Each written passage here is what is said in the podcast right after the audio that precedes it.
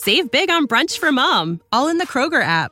Get half gallons of delicious Kroger milk for 129 each, then get flavorful Tyson natural boneless chicken breasts for 249 a pound, all with your card and a digital coupon. Shop these deals at your local Kroger today or tap the screen now to download the Kroger app to save big today. Kroger, fresh for everyone.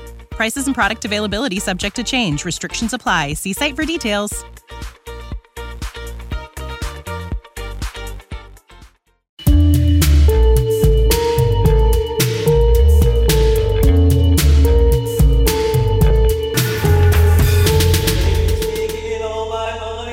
Hey, what's up, everybody? Welcome to another episode of Accolades Conversations, in which I talk to some of my favorite artists about who or what they would recommend me checking out. Episode 30 already, and I'm talking to Guillermo E. Brown, aka Pegasus Warning, a multidisciplinary performer. Most recently, he appears as a drummer in the house band of The Late Late Show with James Corden on CBS with band leader Reggie Watts. In addition, he has featured on over 45 recordings and has appeared live and recorded with Vijay Mike Ladd, Matthew Shipp, Anti Pop Consortium, DJ Spooky, LP, DJ Logic, Jamie Lidell, Das Racists, Saul Williams, Busdriver, among others. I'm talking to Guillermo about Pete La Roca Sims, an American jazz drummer. Born and raised in Harlem by a pianist mother and a stepfather who played trumpet, he was introduced to jazz by his uncle Kenneth Bright, a major shareholder in Circle Records and the manager of rehearsal spaces above the Lafayette Theater. In 1968, with the market for acoustic jazz in decline, Sims decided to enroll in law school. By this time, La Roca was already earning most of his income by driving a taxicab in New York City, a job he held for five years during the 1960s. Sims became a lawyer in the early 1970s. When his second album as leader, Turkish Women at the Bath, was released under Chick Corea's name without La Roca's consent, Sims filed and argued a lawsuit against Douglas Records, which he won. This is what Guillermo had to add.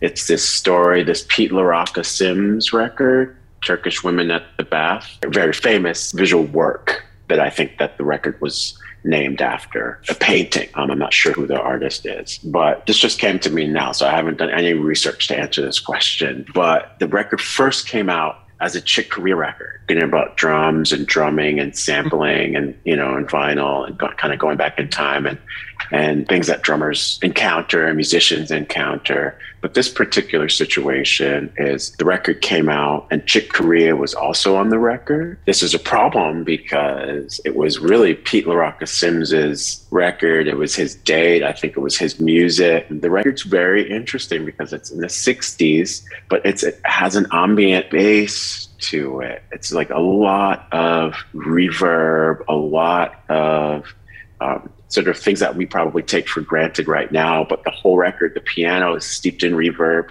Um, and I'm not sure if it's plate or spring, but there's like what we would think of as, you know, it's kind of old at right now because we've heard plate reverb and spring reverb. But for the 60s, for a drum record, for a jazz record, this is like very new concept. But the other piece of it is that it first came out under Chick Corea's name, a much more well known artist, sort of famous white artist. Pete La Roca Sims. I don't know if he stopped drumming. Whether he stopped drumming or not, he added going to law school to get his record back and to oh. get the record company to release the music under his own name and eventually was able to achieve that. But I think from a social justice standpoint, from a sampling standpoint, from appropriation, and from studio technologies for right now where you have this concept of digital blackface and digital whitewashing and, and, and those kind of concepts